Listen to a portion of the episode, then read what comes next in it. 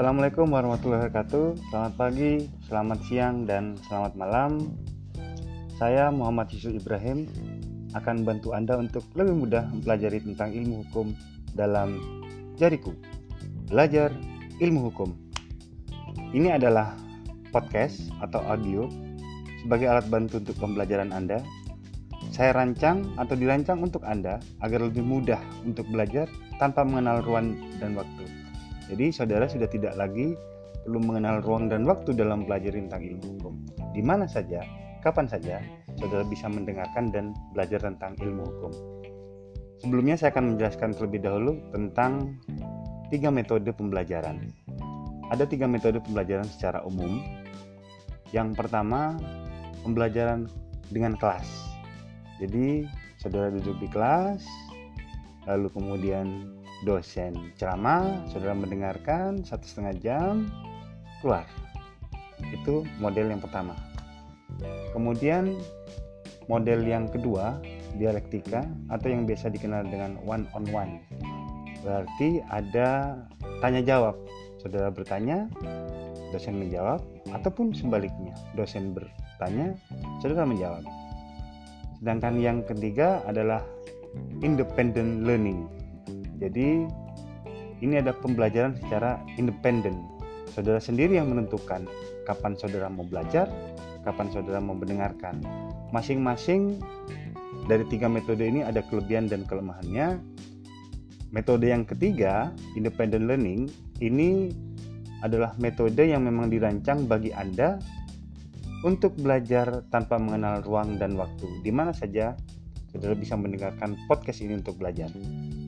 Kemudian bagaimana aturan pakai untuk mendengarkan podcast ini sebagai pembelajaran Anda? Sama seperti minum obat, jadi tiga kali satu. Setiap harinya saudara dengarkan selama satu minggu, tiga kali sehari, saudara dengarkan materi yang sama selama satu minggu. Kemudian setelah itu saudara mengganti materi yang selanjutnya yang telah dibuat. Terus seperti itu. Maka saya akan yakin dan jamin saudara akan lebih memahami lagi tentang apa yang diberikan. Baik, untuk materi hari ini, saya akan membahas tentang perbuatan melawan hukum. Ada beberapa literatur yang saya gunakan dalam membahas perbuatan melawan hukum. Yang pertama dari Subekti yaitu pokok-pokok hukum perdata. Kemudian Mukni Jaya Dirjo perbuatan melawan hukum. Kemudian Munir Fuadi, perbuatan melawan hukum pendekatan kontemporer serta kitab undang-undang hukum perdata. Nah, per perbuatan melawan hukum yang akan kita bahas uh, dalam audio saat ini adalah perbuatan hukum dalam bidang keperdataan. Karena ada beberapa istilah yang berbeda-beda antara bidang yang satu dengan yang lainnya. Contohnya misalnya perbuatan melawan hukum dalam bidang pidana biasa disebut sebagai delik atau juga disebut dengan istilah perbuatan pidana. Nah, ini memiliki arti, konotasi, dan pengaturan hukum yang berbeda sama sekali dengan yang akan kita bicarakan. Begitu juga dan perbuatan melawan hukum oleh penguasa negara. Dia disebut sebagai on the matter overhead that. Sama, juga memiliki arti, konotasi, dan pengaturan hukum yang berbeda. Nah, untuk perbuatan melawan hukum yang akan kita bicarakan di sini, yang saya bicarakan, adalah perbuatan hukum dalam bidang keperdataan atau biasa disebut sebagai onreh matedat. Onreh matedat berasal dari bahasa Belanda. Ada juga istilah yang sama artinya dengan onreh matedat dalam bahasa Inggris, dia disebut sebagai tort. Tapi kata tort ini untuk common law, sedangkan Unrecht Matedat untuk konsep Eropa kontinental. Nah, kita lihat di sini, kata tot itu sendiri sebenarnya salah atau wrong. Tetapi kata tot itu berkembang sembilan rupa sehingga berarti kesalahan perdata yang bukan berasal dari one prestasi kontrak. Jadi serupa dengan pengertian PMH atau Matedat dalam sistem hukum Belanda. Nah, kata tot itu sendiri berasal dari kata Latin yaitu torquer. atau dalam bahasa Prancis dia disebut sebagai tortus. Nah, ini mirip-mirip sama seperti e, bahasa Inggris wrong, bahasa Prancis burung yang berarti kesalahan atau kerugian atau injury. Untuk perbuatan melawan hukum, pengaturannya diatur sangat sedikit sekali, hanya 16 pasal. Pasal 1365 sekali lagi pasal 1365 sampai dengan pasal 1380 Kitab Undang-Undang Hukum Perdata. Jadi hanya ada 16 pasal yang mengatur tentang perbuatan melawan hukum yaitu pasal 1365 sampai dengan pasal 1380 Kitab Undang-Undang Hukum Perdata. Hmm, kita lihat satu-satu. Untuk pengertian perbuatan melawan hukum, dia diatur pada ketentuan pasal 1365 Kitab Undang-Undang Hukum Perdata, yaitu perbuatan melanggar hukum adalah perbuatan yang melawan hukum yang dilakukan oleh seseorang yang karena salahnya telah menimbulkan kerugian bagi orang lain. Kalau misalnya kita melihat Kitab Undang-Undang Hukum Perdata karangan Subekti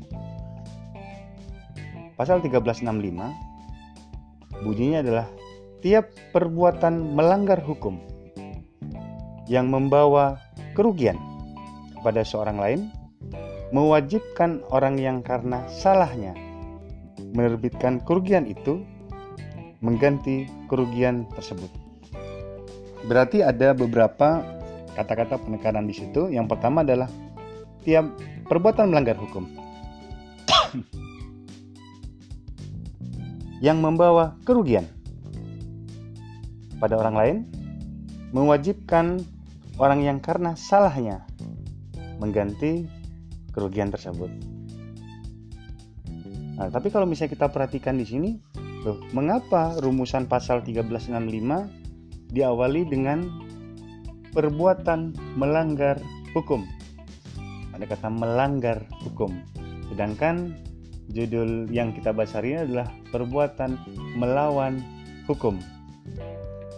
Ada ada ada dua kata yang berbeda di situ, melanggar dan yang kedua melawan. Mana yang benar? Apakah kita menggunakan kata melanggar ataukah kita menggunakan kata melawan? Sampai hari ini dua kata itu masing-masing memiliki pro dan kontra ada yang pro dengan melanggar, ada yang kontra, begitu juga sebaliknya, ada yang pro dengan melawan dan ada yang kontra dengan melawan. Tetapi pada prinsipnya, kata melanggar adalah kata aktif. Dia hanya aktif saja. Pada saat seorang pasif, dia tidak dapat disebut sebagai melanggar. Sedangkan kata melawan, dia aktif dan pasif. Jadi walaupun orang tidak melakukan apa-apa, tetapi seharusnya perbuatan tersebut merupakan kewajiban bagi dia, maka dia pun juga harus memberikan kerugian. Nah, saya, saya akan memberikan contohnya. Uh, Ahmad Dhani memiliki anak Dul. Dulu ada ada ada kasus ya. Dul dia mengendarai mobil kemudian mengalami kecelakaan dan menabrak pengendara lainnya. Tidak pernah ada kesepakatan terlebih dahulu antara Dul dan pengendara yang tertabrak. Jadi nggak ada kesepakatan terlebih dahulu bahwa, eh Dul nanti saya ditabrak ya nggak ada. Kemudian pada saat kejadian tersebut, pada saat peristiwa tersebut, Ahmad Dhani tidak di tempat. Tetapi Ahmad Dhani ya barangkali mungkin ada di rumahnya tidur-tiduran nonton TV atau main band. Ya. Nah, tetapi mengapa yang mengganti rugi adalah Ahmad Dhani? Nah, ini disebut sebagai tanggung jawab mutlak atau strict liability. Nah, jadi dalam ilmu hukum dikenal tiga kategori dari perbuatan melawan hukum itu sendiri. Yang pertama adalah perbuatan melawan hukum karena kesengajaan, jadi memang sengaja. Yang kedua adalah perbuatan melawan hukum karena kelalaian. Yang ketiga, perbuatan melawan hukum tanpa kesalahan atau tanggung jawab mutlak. Jadi sama seperti cerita yang tadi saya sampaikan, si Dul dan si Ahmad Dhani tadi itu ya. si Ahmad Dhani tanpa kesalahan tanpa sengajaan kemudian dia harus mengganti kerugian yang ditimbulkan oleh salahnya si Dul tersebut dan masih banyak lagi contoh-contoh misalnya intinya setiap uh, setiap munculnya kesengajaan kelalaian ataupun tanggung jawab mutlak yang tidak berasal dari perjanjian kontrak itu adalah perbuatan melawan hukum. Jadi ingat kategorinya ada tiga karena kesengajaan, jadi perbuatan melawan hukum karena kesengajaan. Kemudian kedua perbuatan melawan hukum karena kelalaian. Yang ketiga perbuatan hukum tanpa kesalahan. Ya, jadi ada tiga tersebut. Kemudian ada beberapa definisi yang pernah diberikan terhadap perbuatan melawan hukum. Menurut Keton, yang pertama adalah tidak memenuhi tidak memenuhi sesuatu yang menjadi kewajibannya selain dari kewajiban kontraktual. Jadi tidak memenuhi sesuatu yang menjadi kewajibannya selain dari kewajiban kontraktual. Atau kewajiban kuasi kontraktual yang menerbitkan hak untuk meminta ganti rugi. Maaf. Kemudian kedua, suatu perbuatan atau tidak berbuat sesuatu yang mengakibatkan timbulnya kerugian bagi orang lain tanpa sebelumnya ada suatu hubungan hukum di mana perbuatan atau tidak berbuat tersebut baik merupakan suatu perbuatan biasa maupun bisa juga merupakan suatu kecelakaan. Contohnya, saudara berdiri di pinggir jalan, kemudian ada kendaraan, eh, jangan saudara ya, ada orang lain lah, ada orang lain entah siapa, kemudian dia ber, berdiri di pinggir jalan, lalu ada kendaraan, lalu menabrak saudara, eh maaf, menabrak orang tersebut, menabrak orang tersebut. Nah, sama dengan cerita si Dul ini tidak pernah ada perjanjian sebelumnya, tidak ada kontrak sebelumnya antara si tertabrak dan si penabrak. Maka bagaimana cara meminta ganti ruginya? Masuklah pada ketentuan 1365. Jadi, tiap perbuatan melawan hukum yang membawa kerugian kepada orang lain, jadi menimbulkan kerugian bagi si tertabrak tadi, maka mewajibkan si penabrak yang karena salahnya sudah menabrak itu untuk memberikan ganti kerugian tersebut kepada tertabrak. Berbeda lagi kalau misalnya ternyata si tertabrak turut berkontribusi dalam terjadinya kecelakaan itu, itu konsepnya berbeda lagi. Ya. Jadi itu pengertian dan konsepsi tentang perbuatan melawan hukum. Baik, Terima kasih. Nanti akan saya uh, buat lagi untuk podcast atau audio-audio selanjutnya dalam Jariku Belajar Ilmu Hukum. Assalamualaikum warahmatullahi wabarakatuh.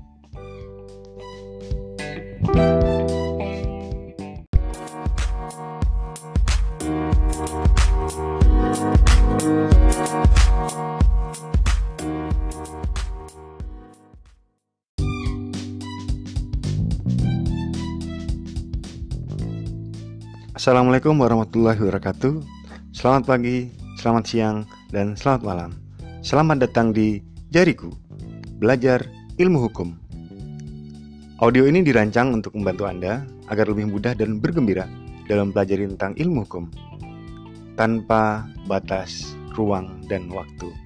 Jadi di mana saja, kapan saja, saudara bisa mendengarkan audio ini. Tema hari ini saya akan membicarakan tentang sejarah perbuatan melawan hukum. Ada dua konsep jika kita membicarakan tentang sejarah perbuatan melawan hukum. Konsep yang pertama, sebelum tahun 1919, sedangkan konsep yang kedua, setelah tahun 1919. Saya akan membicarakan tentang konsep pertama terlebih dahulu. Sebelum tahun 1919 atau 1919, bahwa konsep perbuatan melawan hukum itu dia disebut sebagai onwed matedat.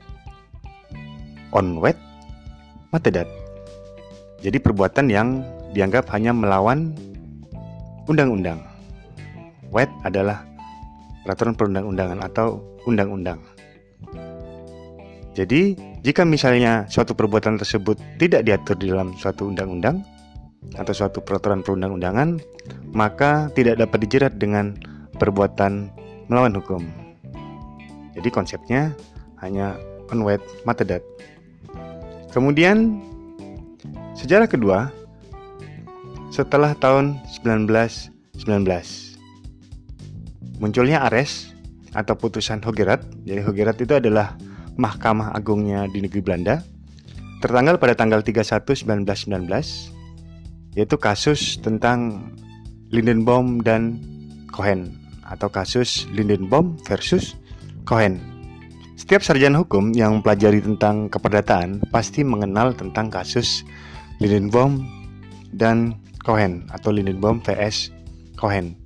Karena kasus ini merubah konsep perbuatan melawan hukum yang awalnya adalah onwed matedat atau pelanggaran terhadap peraturan perundang-undangan saja, kemudian berubah bukan hanya peraturan perundang-undangan saja yang dapat dijerat dengan perbuatan melawan hukum, tapi pelanggaran terhadap moralitas yang bertentangan dengan moralitas, kesusilaan, dia juga dapat dijerat dengan perbuatan melawan hukum. Jadi bukan hanya sekedar pelanggaran terhadap peraturan perundang-undangan. Saya akan menceritakan tentang kasus penting tersebut yang akhirnya memperluas pengertian perbuatan melawan hukum atau onreh matedat yang melibatkan dua kantor percetakan. Jadi Lindenbaum dan Cohen ini sama-sama memiliki usaha yaitu percetakan. Mereka saling bersaing. Satu milik Lindenbaum dan satu lagi milik Cohen. Jadi perkara ini adalah suatu tonggak penting yang memperluas pengertian perbuatan melawan hukum. Diceritakan suatu hari pegawai yang bekerja di kantor Lindenbaum dibujuk oleh Cohen. Jadi dia diiming-imingi oleh Cohen agar memberitahukan siapa saja nama-nama pelanggan dari Lindenbaum. Kemudian berikut penawaran yang diberikan kepada para pelanggan-pelanggan tersebut. Dengan data tersebut, harapannya Koin bisa memanfaatkan data-data tersebut untuk membuat suatu penawaran baru yang akan membuat orang-orang yang memilih kantor percetakannya daripada kantor percetakan Lindenbaum. Untungnya ternyata perbuatan koin tersebut diketahui oleh Lindenbaum. Akibatnya, Lindenbaum langsung mengajukan gugatan terhadap Cohen di pengadilan Amsterdam. Kemudian gugatan perbuatan melawan hukum terhadap Cohen, Lindenbaum juga meminta ganti rugi atas perbuatan koin tersebut. Nah, pada tingkat pertama, koin kalah. Lindbom menang. Tetapi ternyata koin menggunakan upaya hukum yaitu banding. Ternyata pada tingkat banding ini justru Lindenbaum yang dikalahkan. Nah, pada tingkat banding ini hakim berpendapat bahwa tindakan Cohen tidak dianggap sebagai suatu perbuatan melawan hukum karena tidak dapat ditunjukkan suatu pasal dari undang-undang yang telah dilanggar oleh Cohen. Jadi, memberitahukan informasi rahasia terkait dengan usaha itu tidak diatur pada waktu itu. Maka akhirnya karena pada tingkat banding Lindenbaum kalah, Lindenbaum akhirnya menggunakan upaya hukum berikutnya yaitu kasasi.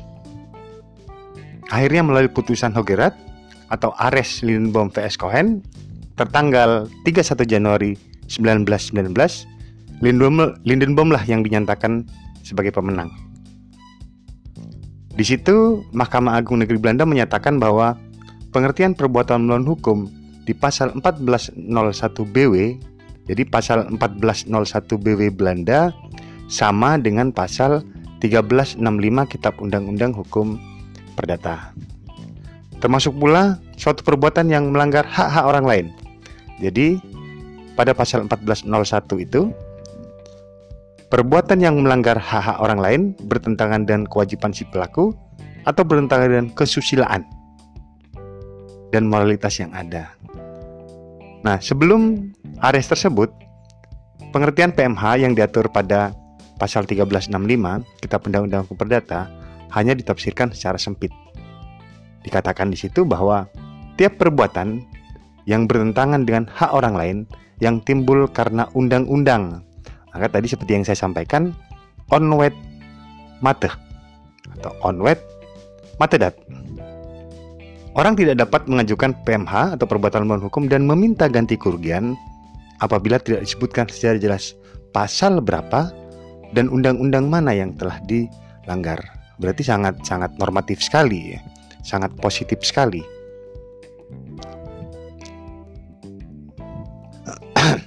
Maaf ya, saya harus minum.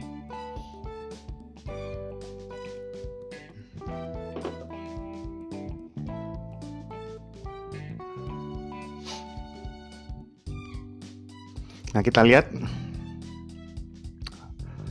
Nanti saya akan berikan untuk uh, mahasiswa Fakultas Hukum Universitas Abdurrahman Saleh Situbondo, saya akan berikan juga terkait dengan buku ajar atau bahan ajar ya. Jadi nanti saudara bisa melihat pada pembaharuan di Kitab Undang-Undang Perdata tentang konsep dari pasal 1365 tersebut. Kemudian ada satu hal yang menarik lagi. Jadi ada yang membedakan antara dua ketentuan pasal 1365 dan 1366. Nah, saya akan menjelaskan di sini. Yang pertama, secara redaksional ketentuan pada pasal 1365 menggunakan kata-kata karena salahnya school. Karena salahnya atau school. Yang berbeda dengan bunyi pasal 1366. Karena kelalaian atau kehati-hatian. Jadi pada pasal 1365 karena salahnya sedangkan 1366 karena kelalaian atau ketidakhati-hatian. Kata melawan hukum mengandung arti baik tindakan aktif maupun pasif. Jika pasal 1365 menekankan pada perbuatan aktif, maka pasal 1366 menekankan pada aspek pembiaran atau tidak berbuat. Jadi pada aspek pembiaran atau tidak berbuat pada pasifnya.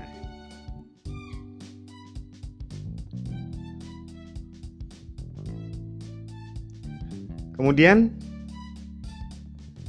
sejak tahun 1919, jadi setelah ini konsep-konsep sejarah PMH yang kedua ya setelah 1919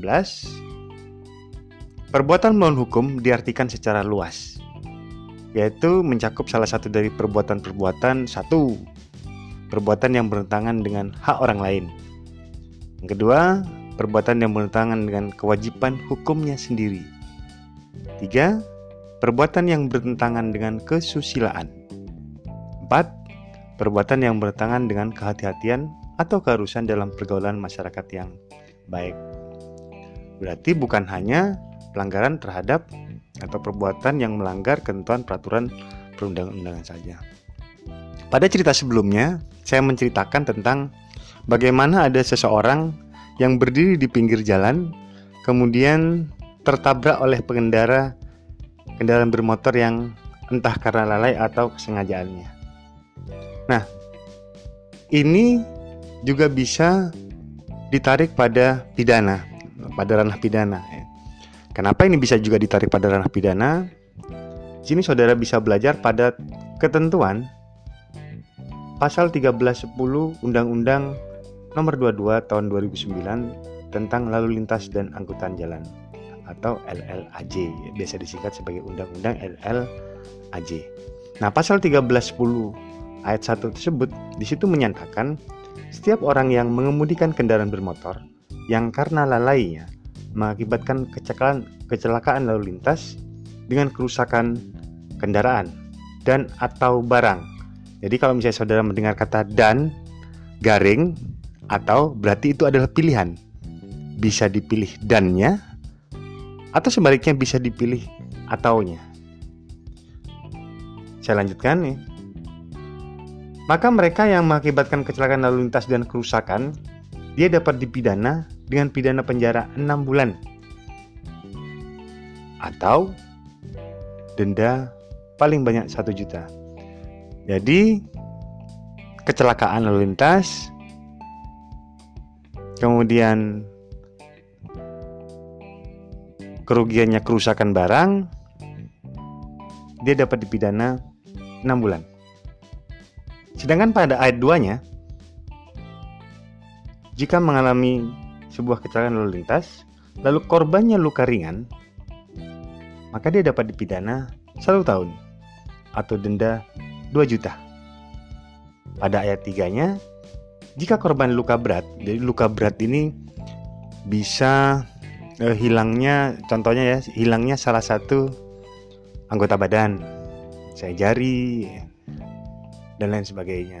Itu masuk kategori sebagai luka berat.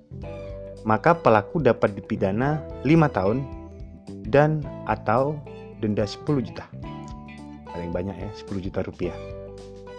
Nah, pada ayat 4-nya, jika korban meninggal dunia, maka akan dipidana paling lama 6 tahun dan atau denda 12 juta rupiah.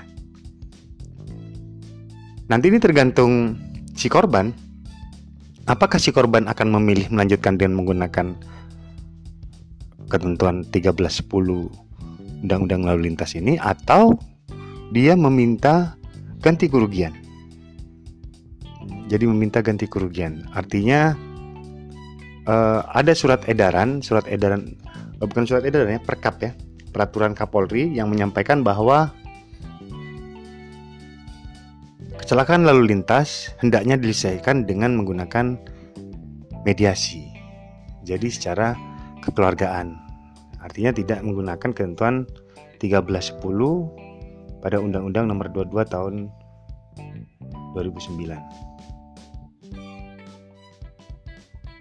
Oke. Demikian yang bisa saya berikan untuk hari ini. Jadi, konsep tadi konsep hari ini yang kita bicarakan tentang sejarah perbuatan melawan hukum ada dua konsep. Yang pertama, sebelum tahun 1919 dan yang kedua setelah tahun 1919. Pada konsep yang pertama, sebelum tahun 1919, perbuatan melawan hukum dilihat secara sempit. Hanya sebuah perbuatan yang melanggar ketentuan peraturan perundang-undangan. Jika tidak ada salah satu pasal dari peraturan perundang-undangan yang dapat dijeratkan, maka dia tidak dapat dikategorikan sebagai perbuatan melawan hukum. Sedangkan setelah tahun 1919, perbuatan melawan hukum konsepnya semakin luas, bukan hanya saja terkait dengan pelanggaran peraturan perundang-undangan, tapi juga perbuatan yang bertentangan dengan kesusilaan dan kehati-hatian atau keharusan dalam pergaulan masyarakat yang baik. Artinya moralitas tidak melanggar ketentuan moralitas yang ada pada masyarakat atau yang berkembang pada masyarakat tersebut. Ingat seperti yang saya sampaikan, cara penggunaan audio ini atau podcast ini, dengarkan audio ini minimal tiga kali sehari. Selama satu minggu, saudara mendengarkan audio yang sama, kemudian seminggu berikutnya, saudara mengganti audio yang baru lagi atau yang telah dibuat oleh saya. Nah, saya akan yakin sekali dan saya percaya sekali kalau misalnya saran saya saudara jalankan, maka saudara akan lebih memahami tentang konsep perbuatan melawan hukum dalam ilmu hukum. Ingat, jangan menghafal, tapi kenali konsepnya, pahami konsepnya. Sekali lagi, jangan menghafal, kenali konsepnya, pahami konsepnya, maka Anda akan belajar dengan lebih baik. Terima kasih. Demikian dari saya. Wassalamualaikum warahmatullahi wabarakatuh.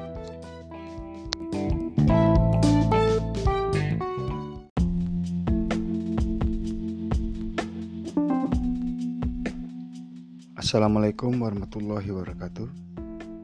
Selamat malam. Anda sedang mendengarkan program Jariku Belajar Ilmu Hukum bersama saya Yusuf. Pada malam ini saya akan membahas tentang perbuatan melawan hukum. Dahulu pengadilan menafsirkan kata melawan hukum sebagai hanya pelanggaran dari pasal-pasal hukum tertulis saja. Tetapi sejak tahun 1919 terjadi perkembangan di negeri Belanda dengan mengartikan perkataan melawan hukum bukan hanya untuk pelanggaran undang-undang tertulis melainkan juga melingkupi atas setiap perbuatan pelanggaran terhadap kesusilaan atau kepantasan pergaulan hidup masyarakat. Dengan demikian, sejak tahun 1919, tindakan onreh matedat atau perbuatan melawan hukum tidak lagi dimasukkan hanya sebagai onwet matedat atau perbuatan melawan undang-undang. Demikian juga di Indonesia, perbuatan melawan hukum juga diartikan secara luas. Dalam perbuatan melawan hukum, Indonesia sangat terpengaruh oleh konsep Belanda. Muncul pertanyaan, mengapa konsep hukum Belanda mempengaruhi konsep hukum di Indonesia? Pada tahun 1789, terjadi revolusi industri di Prancis yang merubah sistem pemerintahan Prancis dari monarki menjadi republik. Prancis memiliki tiga hukum tidak tertulis, memiliki konsep. Yang pertama, liberty egalite, dan fraternite. Liberté adalah kebebasan, egalite adalah persamaan, fraternite adalah persaudaraan. Tiga ini dikodifikasi oleh Napoleon Bonaparte pada tahun 1804. Pada tahun 1804 dikodifikasi menjadi kode penal, kode sivil, dan kode commerce atau biasa disebut sebagai the penal, the civil, dan the commerce. Pada tahun 1830, Prancis menjajah Belanda selama 9 tahun. Pada tahun 1839, Belanda merdeka dari Prancis. Selama sembilan tahun menjajah Belanda, Prancis menerapkan hukumnya di negeri Belanda tersebut. Penerapan hukum tersebut biasa disebut dengan asas konkordansi, yaitu suatu hukum yang berlaku di suatu negara akan berlaku pula di negeri jajahannya. Selama sembilan tahun tersebut, maka hukum Prancis berlaku di Belanda. Setelah Belanda merdeka dari Prancis pada tahun 1839, Belanda tidak memiliki hukum tertulis. Akhirnya, Belanda mentranslate atau menerjemahkan bahasa Prancis atau hukum Prancis ke dalam bahasa Belanda. The Penal berubah menjadi Wetboek van Strafrecht. The Civil diterjemahkan menjadi Burglit Wetboek. The Commerce diterjemahkan menjadi Wetboek van Kophandel. Belanda menjajah sebuah negeri yang oleh mereka diberi nama Netherlands Indies. Belanda pun menerapkan hukum-hukumnya ke dalam negeri jajahan tersebut yang bernama Netherlands Indies dengan dasar asas konkordansi. Suatu hukum yang berlaku di suatu negara akan berlaku pula di negara jajahannya atau negara koloninya. Pada tahun 1945, berdirilah sebuah negara bernama Indonesia. Agar tidak terjadi kekosongan hukum, maka pasal 1 Aturan Peralihan Undang-Undang Dasar Negara Republik Indonesia tahun 1945 tetap memberlakukan undang-undang yang lama selama tidak ada perubahan terhadapnya.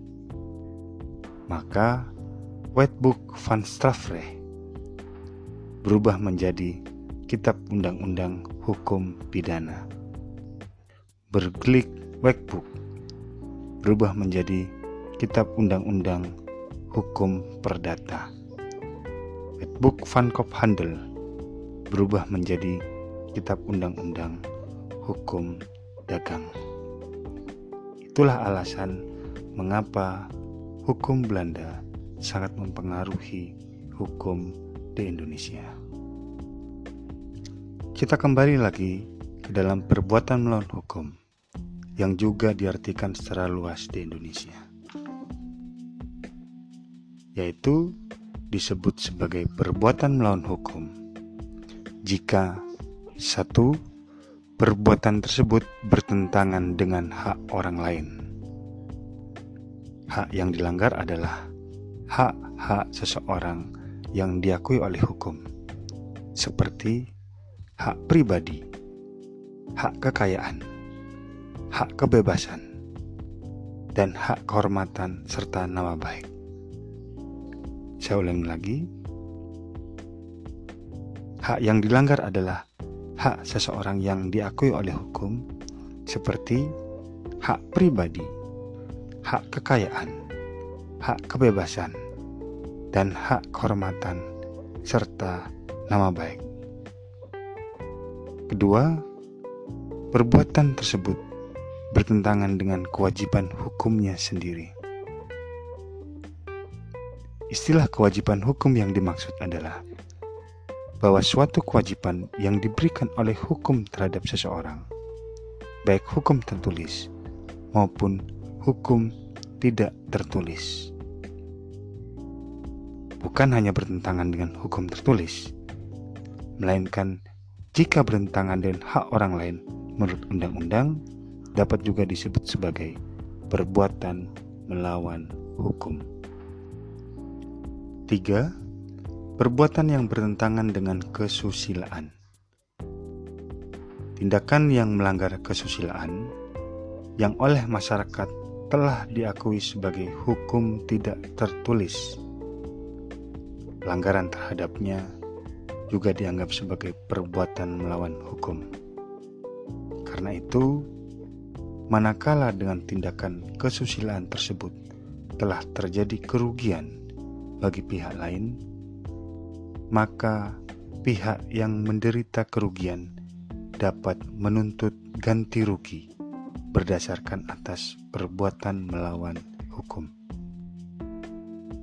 4. Perbuatan yang bertentangan dengan kehati-hatian atau keharusan dalam pergaulan masyarakat yang baik.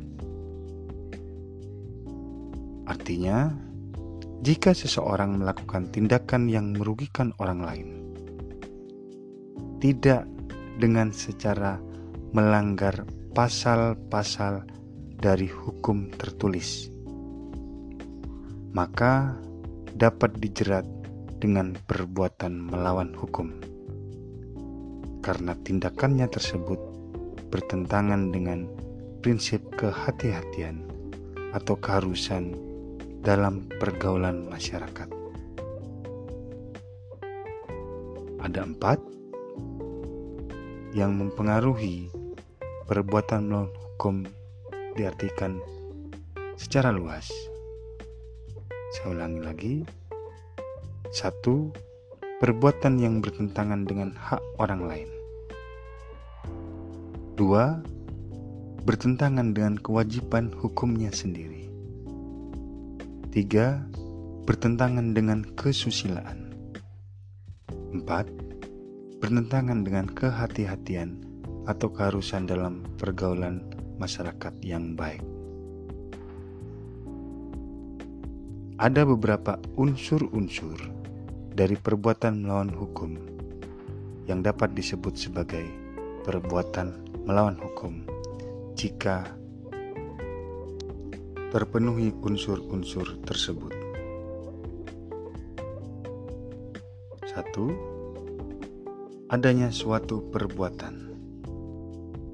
Dua, perbuatan tersebut melawan hukum. Tiga, adanya kesalahan dari pihak pelaku. Empat, adanya kerugian bagi korban. Lima, adanya hubungan kausal atau sebab akibat antara perbuatan dengan kerugian. Saya ulangi lagi, ada unsur-unsur dari perbuatan melawan hukum yang ada pada ketentuan pasal 1365 Kitab Undang-Undang Hukum Perdata bahwa yang disebut perbuatan melawan hukum haruslah mengandung unsur-unsur perbuatan. Perbuatan itu melawan hukum. Ada kesalahan, ada kerugian, dan ada hubungan sebab akibat antara kesalahan dan kerugian. Kemudian ada pertanyaan, siapakah korban dari perbuatan melawan hukum? Jawabannya adalah pihak korban, siapa pun juga yang menderita kerugian karena adanya perbuatan melawan hukum. Secara yuridis, kategori pihak korban dari perbuatan melawan hukum adalah pihak korban itu sendiri, penerima nafkah, dan ahli waris pada umumnya. Saya ulangi, kategori yuridis pihak korban dari perbuatan melawan hukum adalah pihak korban itu sendiri, penerima nafkah, dan ahli waris pada umumnya. Saya simpulkan bahwa perbuatan melawan hukum adalah suatu kumpulan dari prinsip-prinsip hukum yang memiliki tujuan untuk mengontrol atau mengatur perilaku berbahaya, serta memberikan tanggung jawab atas suatu kerugian yang terbit dari interaksi sosial, dan untuk menyediakan ganti rugi terhadap korban dengan suatu gugatan yang tepat. Demikian, Assalamualaikum warahmatullahi wabarakatuh.